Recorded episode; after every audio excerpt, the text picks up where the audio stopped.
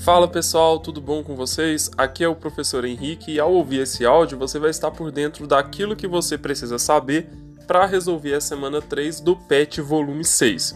O assunto dessa semana é o tecido nervoso.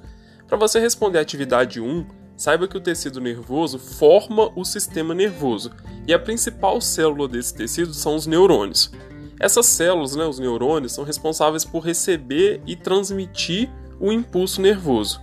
Cada neurônio é, é dividido, né, formado por três partes principais: o corpo celular, o axônio e os dendritos. O neurônio, os neurônios né, atuam no impulso nervoso, liberando substâncias químicas chamadas de neurotransmissores. Para responder ao número 2, saiba que além dos neurônios, o sistema nervoso é formado também por outros tipos de células, que são as células da glia. Para responder ao número 3, saiba que dentre as funções do sistema nervoso encontram-se coordenar os movimentos do corpo, o equilíbrio corporal, controlar os processos fisiológicos, ou seja, o funcionamento do organismo, transmitir e interpretar as informações do ambiente, produzir as respostas aos estímulos que tem no meio ambiente por aí vai indo.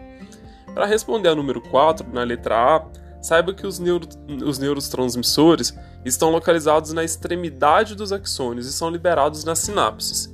Na letra B, é, diz que o ato voluntário é uma resposta consciente e é comandado pelo cérebro.